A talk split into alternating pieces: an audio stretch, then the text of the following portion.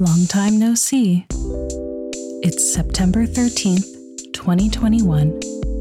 I'm Kim, and the frog of the week is the African bullfrog. This frog can be found in savanna, shrubland, lakes, marshes, and canals throughout sub Saharan Africa. It is generally olive green with a white or yellow abdomen. This is the third largest frog species in the world. It can grow to be up to 9 inches long and weigh over 2 pounds. This frog is a carnivore and has three tooth like protrusions on its lower jaw. With these chompers, it may eat invertebrates, other frogs, reptiles, small mammals, and small birds. In fact, as they metamorphose, they may eat their own tadpole siblings. I guess it's a frog eat frog world out there. And things don't get any easier after the African bullfrog matures.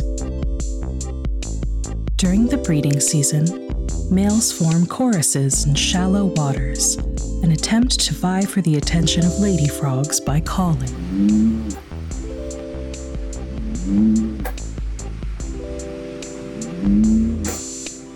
These congregations can be quite aggressive.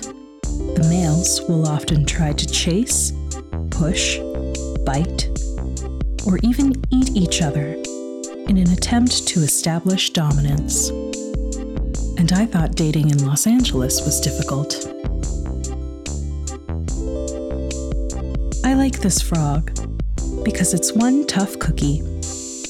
In spite of predators, harsh environmental conditions, and its fellow frogs, the African bullfrog typically has a lifespan of 20 to over 40 years. And that's the frog of the week. Thanks to Nia Rukas for recommending the African bullfrog, and I'm sorry to Nia for probably pronouncing their last name wrong. Our website is frogpod.online, and our Twitter is at weeklyfrogpod. Thanks for joining us. See you next week.